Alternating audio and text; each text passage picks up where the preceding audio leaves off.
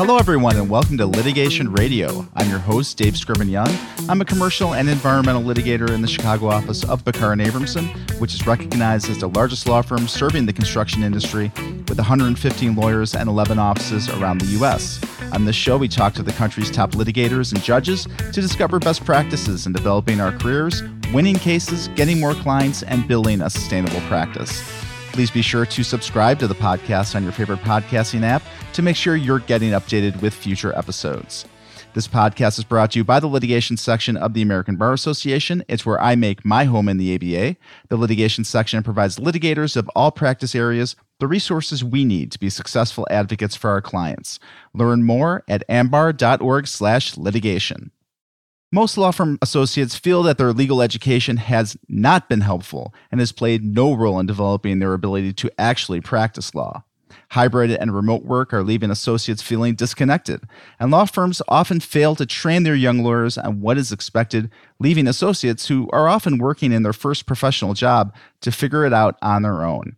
So, how do associates find out what are the essential skills and knowledge to excel in their careers and pave the way to partnership?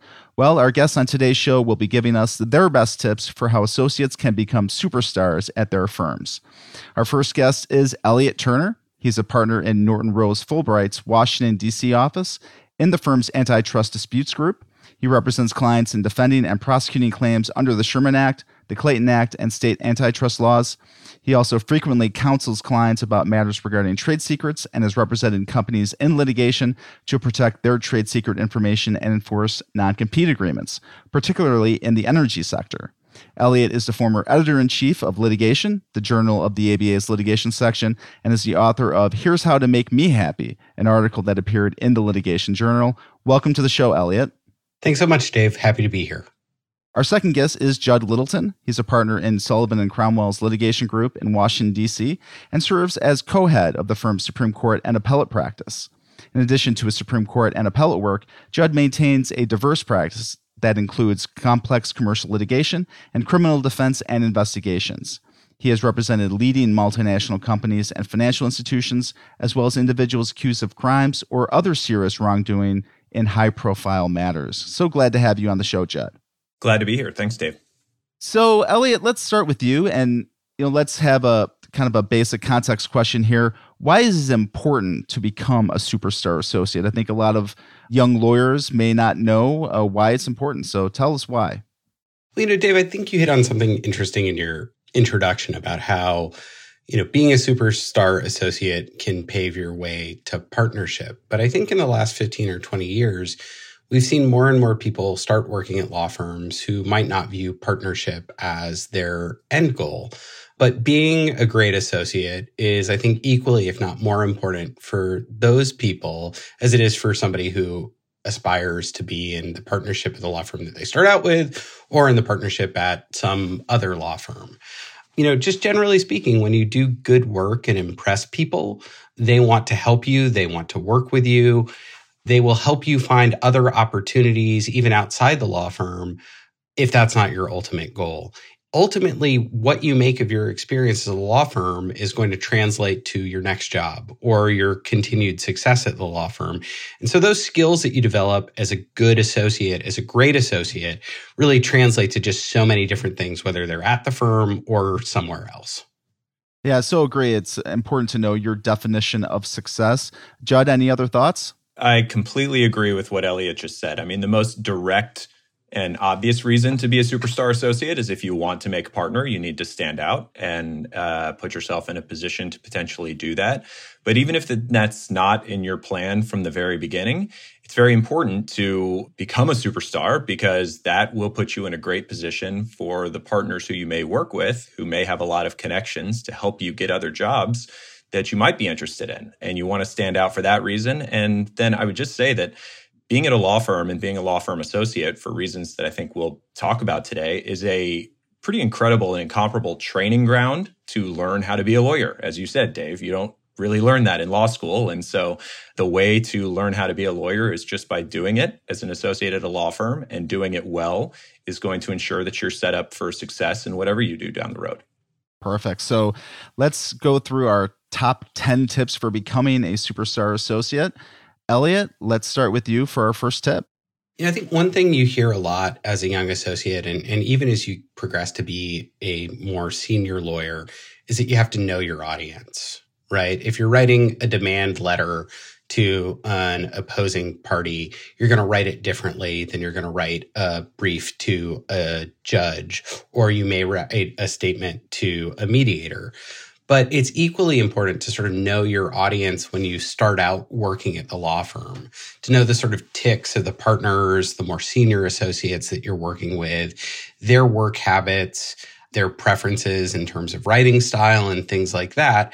Because the more that you are in sync with them, the easier it is to work with them and be a valued member of your team. So, you know, if you understand that the partner you're working for sort of likes to be in the office between nine and four, but for some reason you've set your schedule as two to eight at the evening, you know, that's probably not going to be a good recipe for working well together because you're not going to be available when they want you and they're not going to be available when you want them. So I think really getting in and you see this in writing styles and deposition styles knowing how somebody wants to prepare for a deposition prepare for a hearing. Understanding that is important. And you know it's not intuitive how you might go about doing that when you're new in the job but you have all these other associates around you who are great resources. And so one of the things that i would often do if i was working with a partner who i'd never worked with before is I'd go to some associate I knew who had worked on a case with them recently. Said, "What's it like to work with Judd?" Right? I mean, what does he expect of me? You know, what should I maybe watch out for and be aware of? And all those little tips, people are really happy to share them, and they're going to help you do better with that person. Great tips there. Uh, the one thing that I would mention is I remember when I was a summer associate at a, a, major law firm. I was writing my first memo for the first time and didn't know this, but apparently back then, I don't know if it's still true even for you guys where, where you work, they paid particular attention to how people were listed in the to line to the memo. So it was by years of service at the law firm. I didn't know that until my secretary, uh, my assistant told me. Um, so, an assistant, a, a mentor, uh, folks, there are definitely a lot of resources for us to um, get to know kind of expectations and certainly to know your audience. It's funny that you mentioned that. Uh, I mean, I think that that is something that only certain people care about is the order of names that are listed in the to line but it is a very it is a, a, a, very important kind of rule of the road that you should learn and you will never make anyone mad by following that rule i think but but you will make somebody mad if you don't follow it exactly right? Yeah. You'll also be surprised by how many people like get up in arms over whether you've got one space behind a period or two. I mean, everybody has their quirks. Exactly right. All right. So we'll move on to tip number two. Judd, I think this is yours. So I think tip number two is to be available and be responsive. And, you know, what I have in mind on this is, you know, raise your hand for opportunities early on, even when you feel like you may not be, you know, fully cognizant or fully confident in your ability to do something. Maybe it's your first time to do something. But if an email comes around on a team, say you're on a big litigation team and a partner sends an email around that says, Hey, we need to do this, raise your hand and say, You know, I'll do that. Uh, I'll be happy to handle this. That is the best way to get experience. And as I mentioned earlier, I think you know your early years of being an associate in particular that's what it's all about. It's getting experience and doing these things that you didn't learn how to do in law school. And it's giving you exposure. It's identifying you to the partner and to the senior members of your team as someone who's a go-getter someone who will volunteer. And that kind of exposure is is always a good thing. Being available means also that sometimes emergencies come up Sometimes you have things that have really short deadlines. It is the nature of our business that clients have emergencies.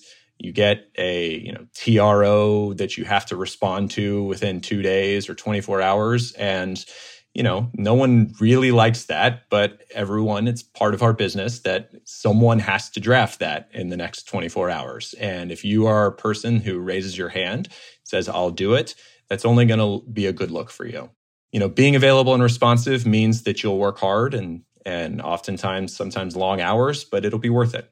No, I think Judd's completely right. I mean, clients expect us to be very responsive when they have a question, they want to know an answer. You know, I know that if I can't answer a question immediately, I still make an effort to get back to the client as quickly as I can to let them know that I've received their question and that I'm working on it and that I can get back to them by a certain time because if they need it sooner, you know, I can try to shift things around and work for them. And when you're an associate, you know, your clients in some sense are the other lawyers in the firm. And so when, you know, you raise your hand or when you get an email and you don't respond, sometimes the partner may need that more quickly than than you've been able to respond and they may go ahead and just find somebody else if they haven't heard from you. Responsiveness is super important to our clients and it's super important within the firm. And the only thing I would add on that is one of my favorite lines from a mentor is uh, the illusion of help is worse than no help at all. So if you're going to raise your hand, you actually have to do the work and and and make sure that it's good and make sure that you're um, keeping in contact with folks to let them know how you're doing. So let's go on to uh, number tip number three, Elliot. Yeah. So you know this sort of I think it dovetails with what we just dis- discussed, and it's being timely, right? You you got to be quick. You got to take the time that you need to do something, but you should try to stay on top of things and get drafts out early because you never know what the schedule of the other people you're working with is necessarily. Sometimes people will say, you know, I've got a hearing coming up. I'm going to be in trial. I know that this is not due for three weeks, but I'm going to disappear for the middle period, you know, and I'm not going to be able to review it. So I need to get it done before I go to trial or I'm out at depositions or, or whatever. So working quickly and getting a product out is good because it helps members of your team. I think also it helps make a better product, right? I mean, we do work under tight deadlines. Sometimes it's not possible to finish a draft, you know, well in advance of a filing deadline. But if you have that opportunity to write a motion, put it down for a day or two, come back, let it marinate, think about it you're going to make a better motion than you would have if you're really just trying to get it out the door. It'll allow you to get input from your team, do things that you may need to prepare. I mean, heck, you may discover some strand or argument that you hadn't considered before, but now you're going to have the time to develop that.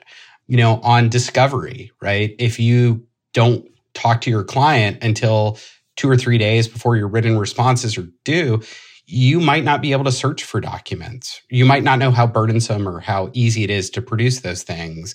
And it's going to put your client in a jam uh, and it's going to put you in a jam too. So being timely is very important because it helps you get better work product out.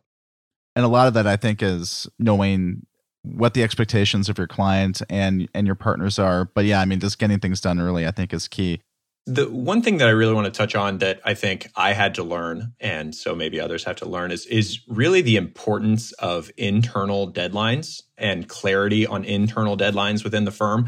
I think that there can sometimes be a you know for for inexperienced associates, and again, I will I will say that I had this, you know, where you kind of almost have a fear of setting a deadline because you don't know at that moment when you're setting the deadlines how much time something's going to take you and you're just guessing and you're saying kind of well you know i need to figure out how much work i need to do now in order to meet this internal deadline.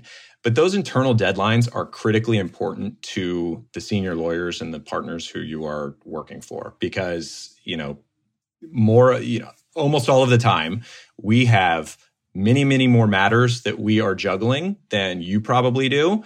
And we have to kind of plan out when we are going to work on certain things very carefully to ensure that we are being timely and that we're meeting client expectations and meeting court deadlines and, and being able to give everything the care that it deserves. And so we really depend on associates hitting the deadlines and, and delivering us drafts of things when they say they're going to.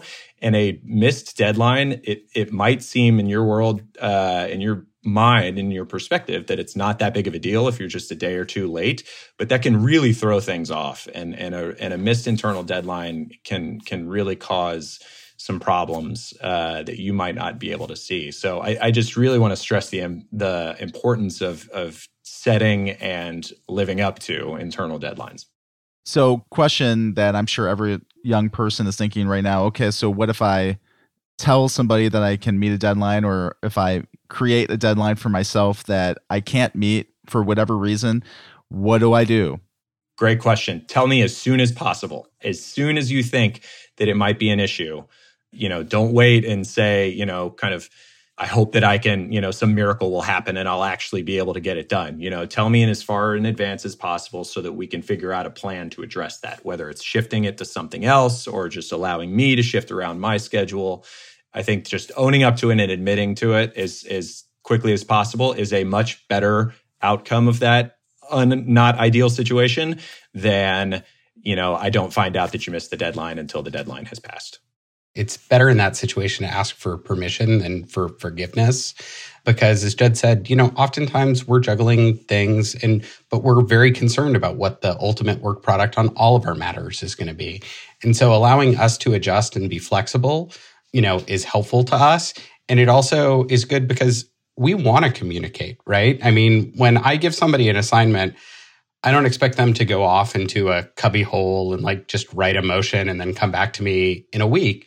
I'm hoping that we're going to have a conversation. And whether it's about the substance or deadlines or all those things, communicating with your team is really important too, because it allows people to adjust and maybe get you more resources if you need help. Talk to another partner who is trying to drag you into something um, that may be exciting and interesting, but that you know you're already committed for. And and those things happen all the time. I mean i know that judd and i have probably been in those situations and there were probably times when we busted a deadline rather than communicating it. And now on the other side we sort of realize that that was probably not the best way to go. Well great tips there. And uh, now we're on to number four. Judd i think this is yours yeah so i would say number four for me is to really take ownership of and care about the little things. And I'm kind of putting little in air quotes because it seems little, but it's actually, you know, in, in our profession, my view is that little things are big things too. And because they all go to a big thing. And when I'm talking about little things, I'm talking about the kind of minutia of all of the procedural aspects of what you're going to do. What court am I filing in? What are my judges you know individual practices and preferences you know do i have to send a courtesy copy of this motion that i'm going to file are there specific rules for service that i have to focus on in this those are some little things that you as an associate are expected to and should become the expert in and take ownership of and then the other kinds of little things that i am talking about in this is the nitty gritty of documents right so make documents look perfect that means proofreading to make sure there are no typos. That means making sure the citations are formatted well. That means making sure the document that you're creating, you know, looks good and doesn't, you know, there are no kind of weird formatting or font issues that kind of immediately jump out to somebody. People can have a tendency to think that, well, you know, it's just a typo. It's, you know, everyone knows what I mean. Who cares?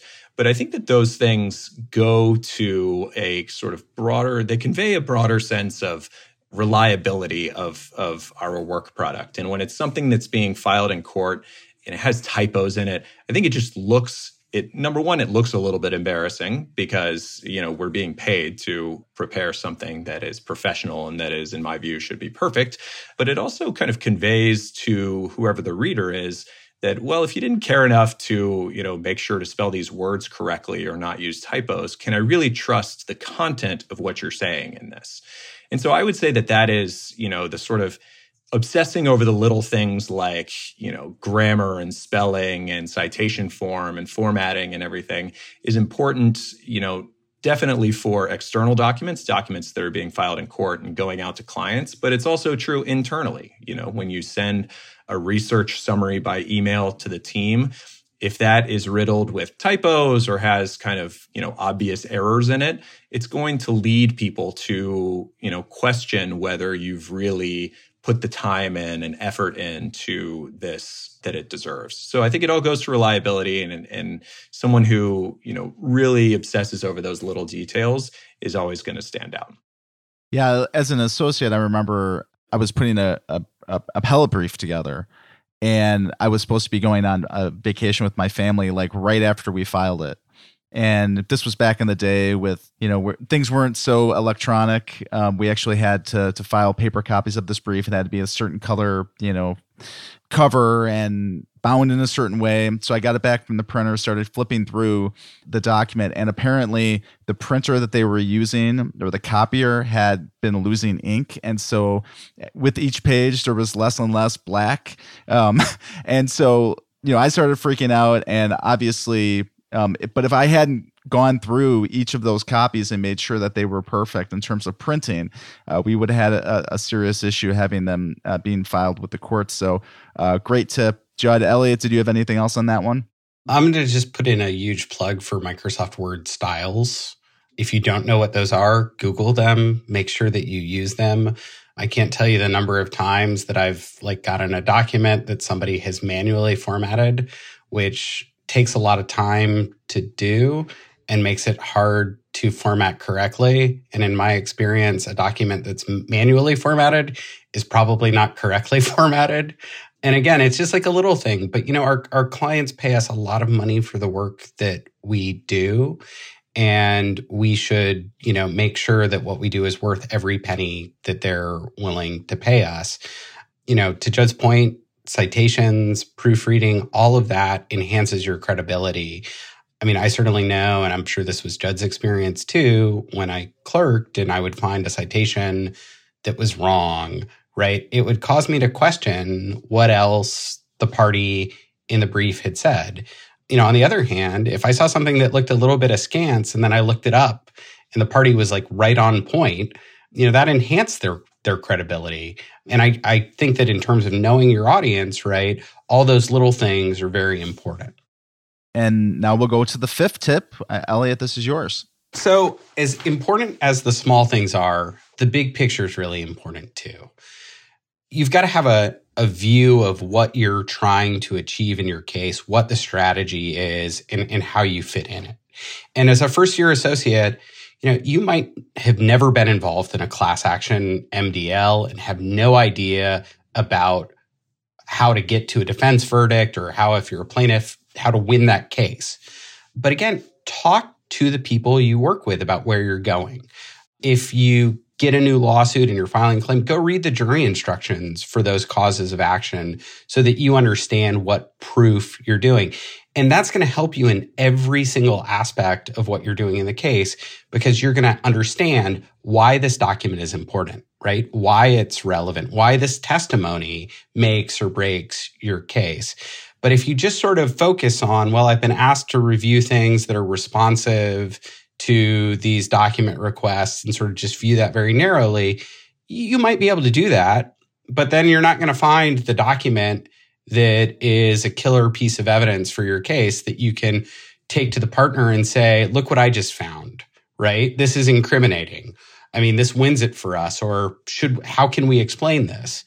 Knowing the big picture is just really important. And, and of all the things, at least in, in my book, that I think distinguishes superstar associates from just good associates, it's, it's those who are able to put together what we're trying to do in the case and understand how we're going to try to get there. I totally agree. It, it will make your work product better and make sure you're doing it your slice of the of the pie and your little piece of the of the team's work. It will make that that much better and you will learn more. And goes back to what we were saying at the beginning. A lot of what you're doing is learning how to be a lawyer and and there's no better way to learn than to pay attention to how your piece fits into the broader picture. Excellent. All right. Well, let's go to tip number six then, Judd. All right. So, tip number six for me, I mean, it could have been my number one is learn how to write. Nothing sets apart great associates or superstar associates in my mind, like those who can really write well. If you think about it, I mean, in the litigation world, even those of us who are trial lawyers, you know, I would say our single most important stock in trade is written work, written work product. And that's essentially what we're selling. That's what our business is.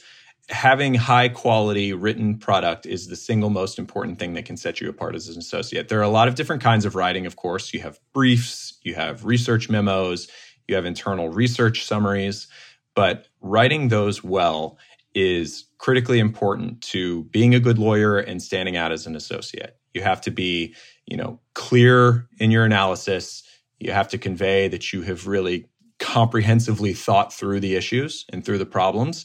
And in my view, you know, being concise as possible is equally important as the content of what you are conveying. So, uh, the importance of great writing and learning how to write and always improving your writing ability, you know, really can't be overstated. So, you know, it raises the question: How do you learn? How do you get better? In my view, it's it's read, read great briefs, find people who are writing really well and writing really good briefs, and read them, study them, see how they take apart issues and how they structure arguments, and also read uh, great non-legal sources read great magazines read really good writing i mean i think the there has been an increasing trend in the legal world that i think is very very pos- positive and that i care a lot about to make legal writing more plain language writing rather than you know jargon heavy. And learning how to be a great legal writer in my view is increasingly just the same as learning how to be a great writer. And so you can become a better writer by reading great writing. You know, one point that I would add, and Elliot will bring you in on this one, is learning from criticism of your writing from partners. So tell us uh, about you know how an associate can learn from uh, the red lines that a partner is making. When I was a young associate, I drafted a motion for summary judgment, and the partner who I was working with gave it back to me marked up in red pen. And he said, Look, this looks a little bit bloody, and I want to let you know it's not bad, but you know, these are my suggestions. And what I did was I went through them line by line. This was before people were, you know, using track changes all the time.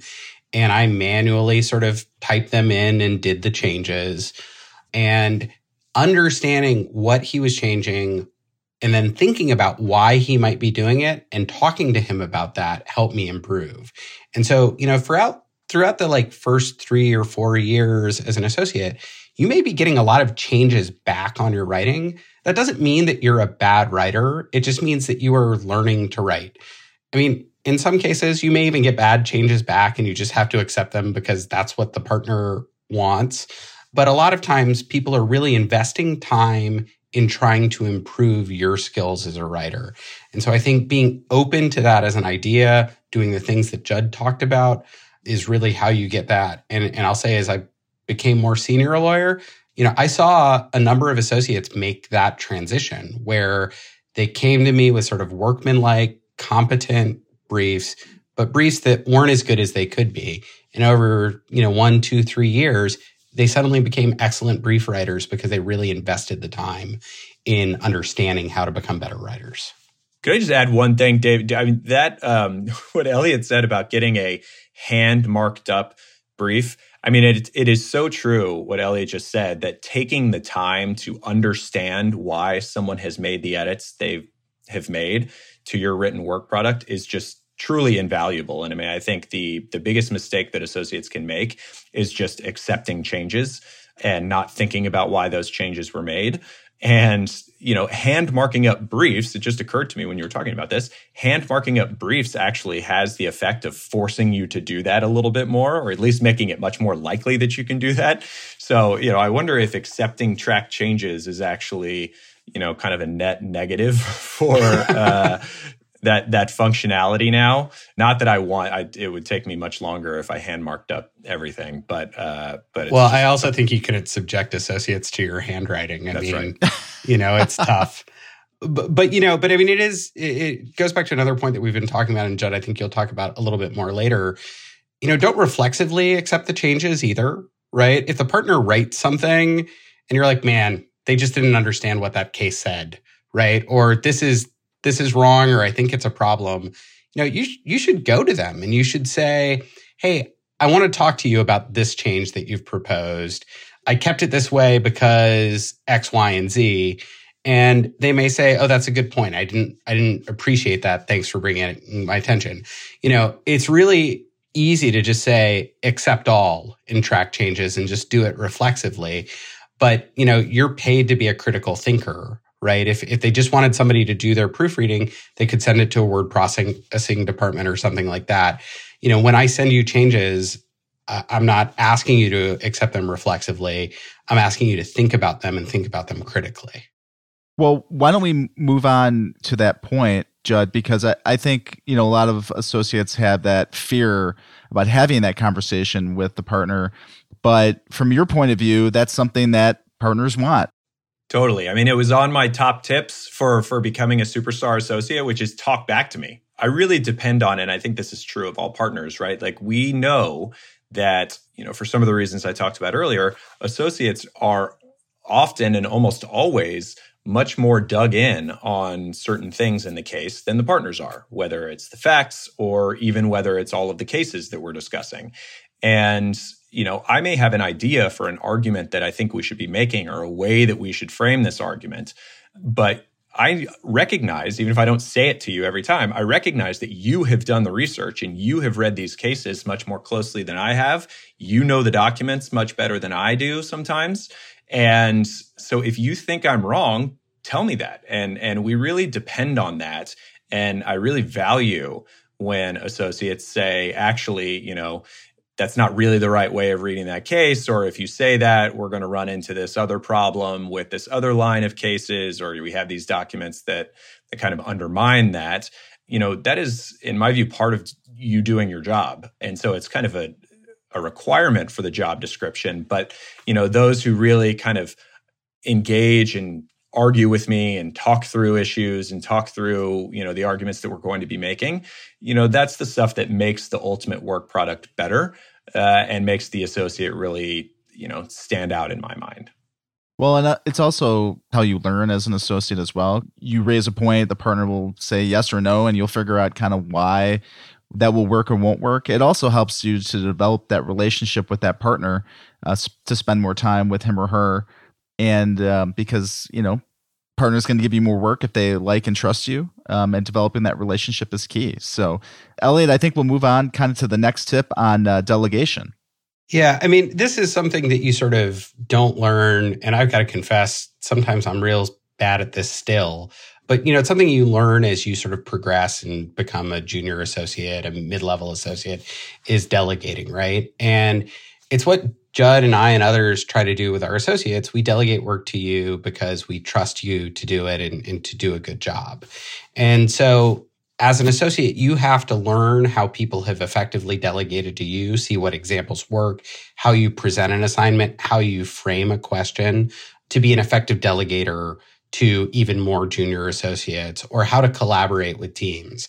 I mean, I, I often think that when I get work product back that that isn't quite what I expected, or maybe isn't quite on topic, I think to myself, did I properly frame this research assignment? is there something that I could have done differently to help the associate go more in the direction where I thought it would go? Because that's very important in ensuring that you get good results. And as you get more senior, you have to learn how to do that effectively. Judd, any examples or tips you might have for an associate who's delegating to an, a paralegal or an assistant for the first time? Because again, you know when when I started a law firm was my very first professional job. I didn't have any lawyers in my family, so it was all new to me. So, any tips on uh, delegating as an associate? It is a skill. It is a learned skill, in my view, and it's something that didn't come naturally to me. It still doesn't come naturally to me to delegate things because you feel you have this impulse that if I delegate it, I don't know for sure that it will be done well and will be done the way that I would do it if I were doing this particular task. And you just have to, it's just a, an area where trust becomes very important. And as Elliot was saying, the instructions that you give for the assignment, make sure that you think through rather than just say, hey, could you handle this for me? You know, give guidance, give instruction, and then express, you know, obviously openness to, hey, if you have any questions while you're doing this, come talk to me about it and all of those things can kind of ensure that you are going to have kind of the inner comfort that the delegated work product is going to be what you expect and what you need in order to do your part of your job. It's also important how you interact with your team members. I think that the most effective teams are teams of people who actually like working together. And so being considerate, polite, you know, respectful of other people's time and priorities is really, really important. And what you'll find is over time, if you develop a reputation as somebody who people want to work with because, you know, you're collegial, you're congenial, you're liked around the office, people are going to just want to work with you, right? It's going to be easier to ask more of people and get better results if they know that you're somebody who respects them and values them as a member of the team. Love that. Okay, so we're down to our last two tips. Judd, take it away with your last tip. So I would say my last one, which you know these are not in order of importance; they're all very important. But this, uh, the last one for me is to make yourself indispensable. So as I was saying earlier, I mean the nature of this business is that you know both for economic and time reasons, no partner can be an expert on everything in the case. No senior lawyer can know everything there is to know about some of the litigations that, you know, big law firms are are handling. And so as a result, that creates opportunities for associates who are assigned particular factual issues or you know particular legal research issues to really become an expert in that area and become truly indispensable to the team because they are identified as the expert in that area i think the most obvious place to do this is with respect to factual issues. You know document review oftentimes gets kind of a bad rap because it sounds like you know i remember in law school it's like thinking about law firms. Well if i go there do i have to do doc review I mean, the answer is yes, because every lawyer has to do doc review. And also, when you're a you know young associate and you are being asked to take a look through the document record and understand the document record, you should view that as an opportunity to become the expert on the facts, to understand you know what has really happened. And that is going to come up again and again and again throughout the course of the litigation. And you want to be identified as the person who you know when ex senior partner on your team when this comes up in a summary judgment or comes up at trial gosh what does the factual record say on this?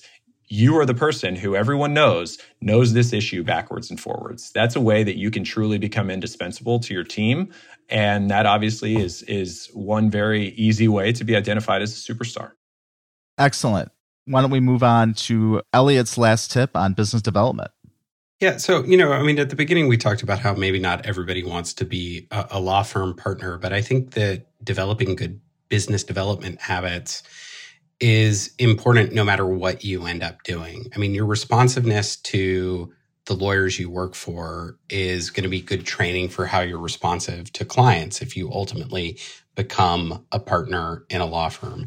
If you talk to in-house lawyers, you know, about cases you're working on, oftentimes they will refer to the non-lawyers within their company as their clients, right? And they're your clients too, but the in-house lawyer is your client and you're trying to make them look good. So, you know, being prompt, being responsive, understanding the objectives of the partners or the business clients uh, who have engaged the firm all help you stand out from other people who are just sort of punching the clock or not being responsive. Ultimately, right, it's hard to get business. There are lots of good lawyers who can do the work. But the people who tend to get it are the ones who are responsive, communicative, check in with their clients even when they don't have matters. You know, see if there is anything they can do. Occasionally send somebody an article on a subject. Now, you may not be doing that as a third or fourth year associate, but you can say, Hey, I, I read this article in the Wall Street Journal that talks about this issue. And I think that client Y may be interested in knowing about that. And you can pass that along to the partner and help make them look good by letting them tell the client about it. Or in some cases, if somebody sends me something, I say, you know, that does look interesting, right? Why don't you forward it on to the client with a note? All those things will help you get business. But even if you go in house, they'll help you be successful there because you'll be able to issue spot, think about those things, and really help your clients in house navigate the challenges that they have. I, I couldn't agree with what Elliot said more. It's it's another. I think business development is you know like I was saying about delegation. It's a skill. It doesn't come naturally to everybody.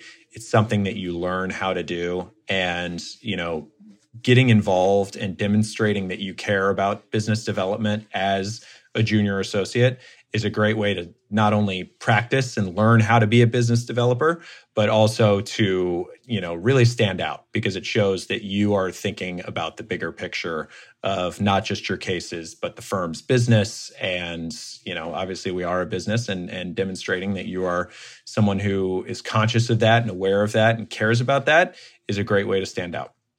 Well, great. Well, we are coming to the end of our time together, and this has been such a great masterclass on how to be a superstar associate. So we'll start with uh, some last thoughts. Elliot, any final thoughts on being a superstar associate?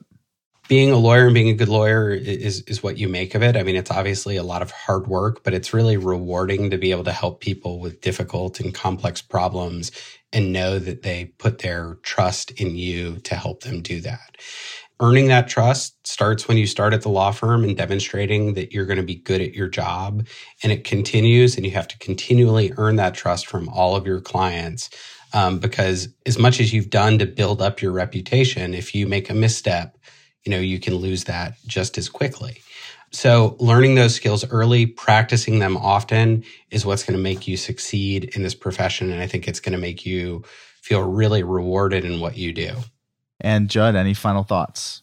Yeah, I mean, I just I I would echo that in some of the themes of our conversation. It's been such a great conversation, but I would encourage young lawyers to really view this and being an associate as a learning opportunity and a developing opportunity. It is not just a job, it's an opportunity to learn new skills, to work on really interesting problems. And by the nature of, of everything in this world, the harder you work at it and the more you try to excel at it, the better return you're going to get on the time that you invest in it. So view it as an opportunity, work hard, and you will be great. Excellent. Well, yeah, this has been a tremendous conversation. Elliot Turner, Judd Littleton, thank you so much for being on the show today. Really appreciate it. Thanks so much, Dave. Thank you.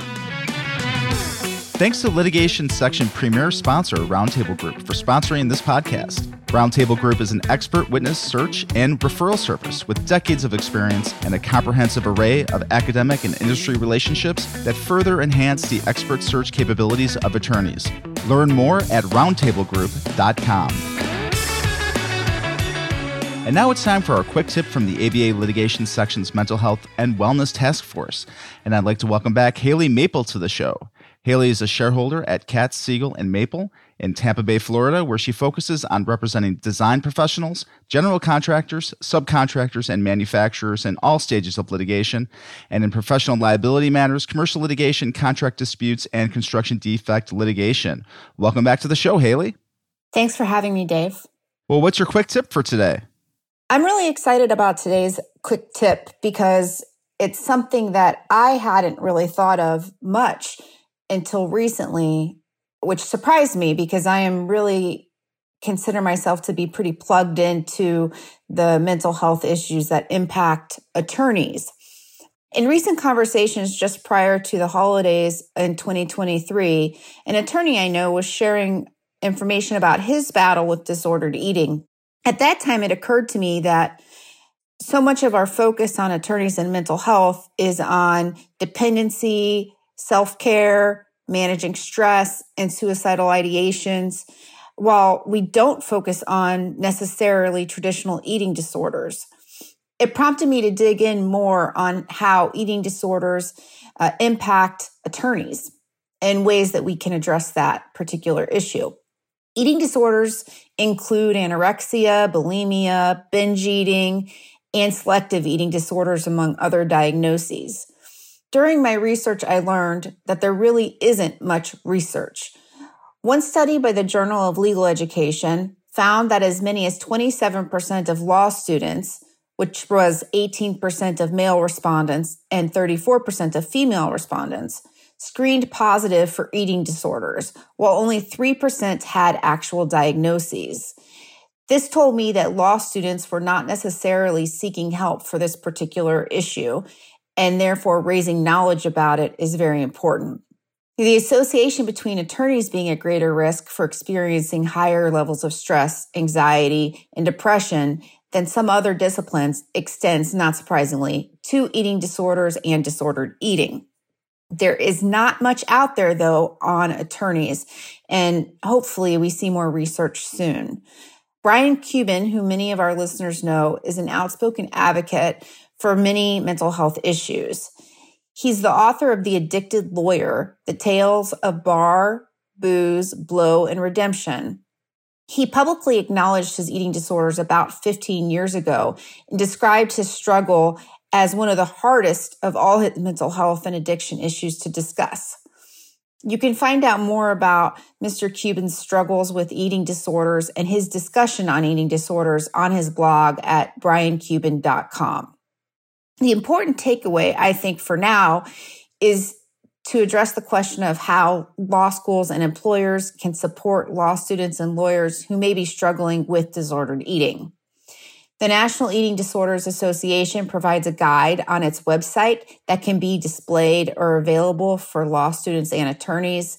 It also helps employers identify signs that may indicate a disordered eating or eating disorder pattern. National Eating Disorder Week occurs from February 26th to March 2nd of 2024.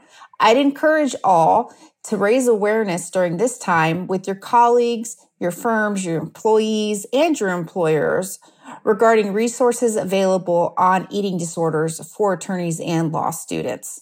You can find resources locally in addition to those mentioned on the National Eating Disorder Association website. I hope to learn more on this personally as I move forward and that we can raise awareness on this very important issue so that folks get the help that they need and deserve. Thank you for bringing this important topic uh, to our attention. Really appreciate it. Thanks again for having me, Dave. And that's all we have for our show today. And I'd love to hear your thoughts about today's episode. If you have comments or a question you'd like for me to answer on an upcoming show, you can contact me at dscriven-young at pecklaw.com and connect with me on social. I'm at attorney DSY on LinkedIn, Instagram, X, and Facebook. You can also connect with the ABA litigation sections on those platforms as well.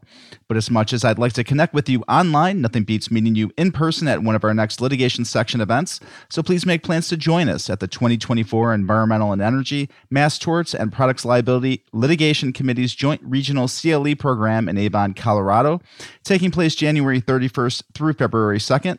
Joining us for eight plenary presentations on hot litigation topics, including committee specific content, broader litigation interests, and ethics. In addition to an agenda of diverse educational sessions, there will, of course, be time to enjoy outdoor activities and network with your colleagues. To find out more and for registration information, go to ambar.org slash joint CLE. If you like the show, please help spread the word by sharing a link to this episode with a friend or through a post on social and invite others to join the show and community. If you want to leave a review over at Apple Podcasts, it's incredibly helpful. Even a quick rating at Spotify is super helpful as well. And finally, I want to quickly thank some folks who make the show possible. Thanks to Michelle Oberts, who's on staff with the litigation section. Thanks also goes out to the co chairs of the litigation section's audio content committee, Haley Maple and Tyler True. Thank you to the audio professionals from Legal Talk Network. And last but not least, thank you so much for listening. I'll see you next time.